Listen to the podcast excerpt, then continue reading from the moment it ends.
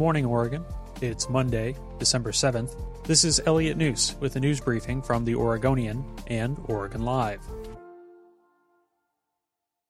A 29 year old man has been arrested in connection with a large Saturday afternoon fire at the closed Blue Heron paper mill in Oregon City.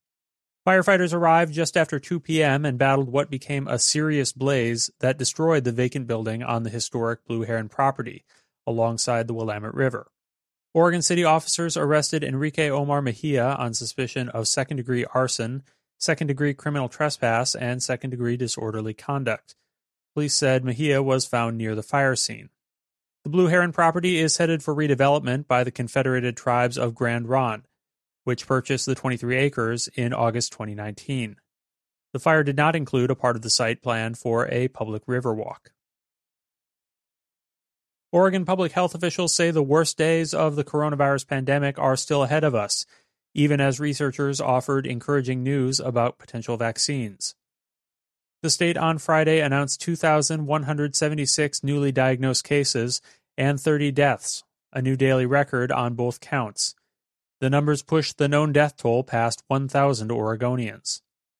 The state also released new modeling that forecasts daily infection diagnoses could, under a worst case scenario, nearly double by Christmas.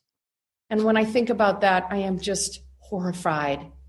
That was Oregon Governor Kate Brown speaking to reporters on Friday. The growing number of severe cases could swamp hospitals, which have been postponing surgeries to free up beds for coronavirus patients.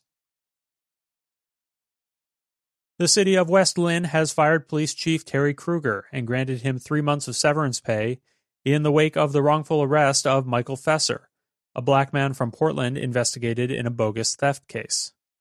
Kruger became embroiled in the scandal shortly after the Oregonian and Oregon Live revealed in February that the city had paid $600,000 to Fesser to settle his discrimination lawsuit, and that Kruger had defended the actions of West Linn police to the city council during closed door executive sessions.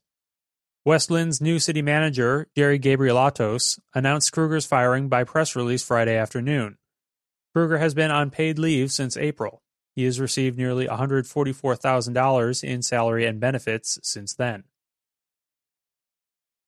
Oregon has again selected a Colorado company to replace the rickety system it uses to manage unemployment benefits.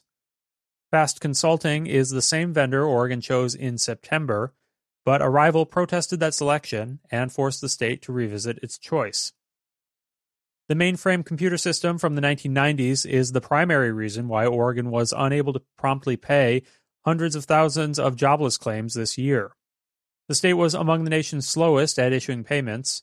After eight months, the state has largely caught up with what it owes, but the faulty computers continue sending misinformation and confusing messages to laid off workers.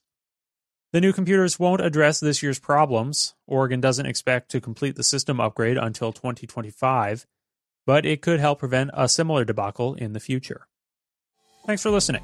You'll find more news at OregonLive.com, and you can support our journalism with a subscription at OregonLive.com slash pod support.